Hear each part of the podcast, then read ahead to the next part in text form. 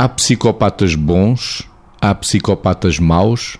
Vítor, o que é um psicopata? Por definição, diríamos que é alguém que tem uma estrutura de personalidade.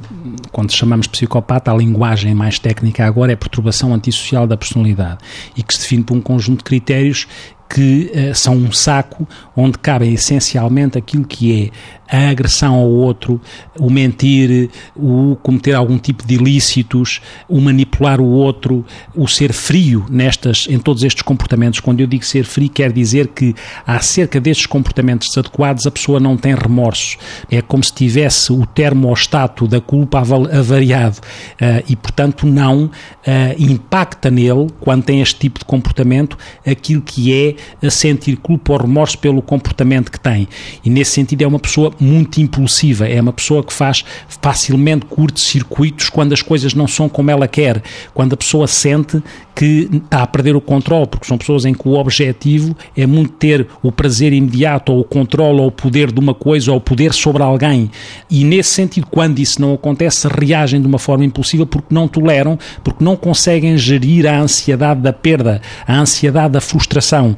E estes são alguns critérios que definem aquilo que é uma estrutura antissocial de, de personalidade. E o psicopata bom e o psicopata mau? Pode existir? Margarida. Eu tenho muita dificuldade em aceitar o psicopata bom, em, em aceitar que haja uh, psicopatas bons. Eu consigo aceitar que há uh, pessoas com, com perturbações antissociais da personalidade que podem ter pontualmente comportamentos bons ou às vezes nem pontualmente, portanto, durante alguns períodos podem ter comportamentos bons.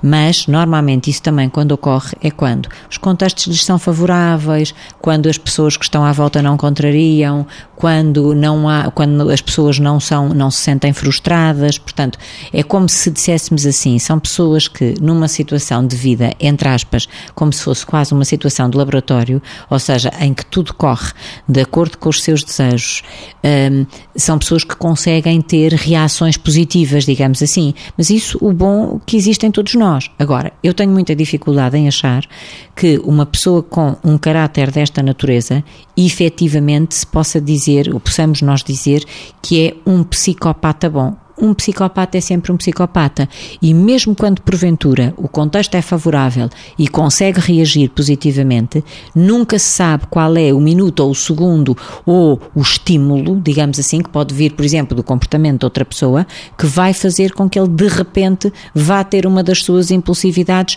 e uma das suas reações que, de forma imprevista, são altamente perturbadoras, altamente perversas ou altamente destrutivas. Portanto, eu tenho dificuldade em dizer que sim.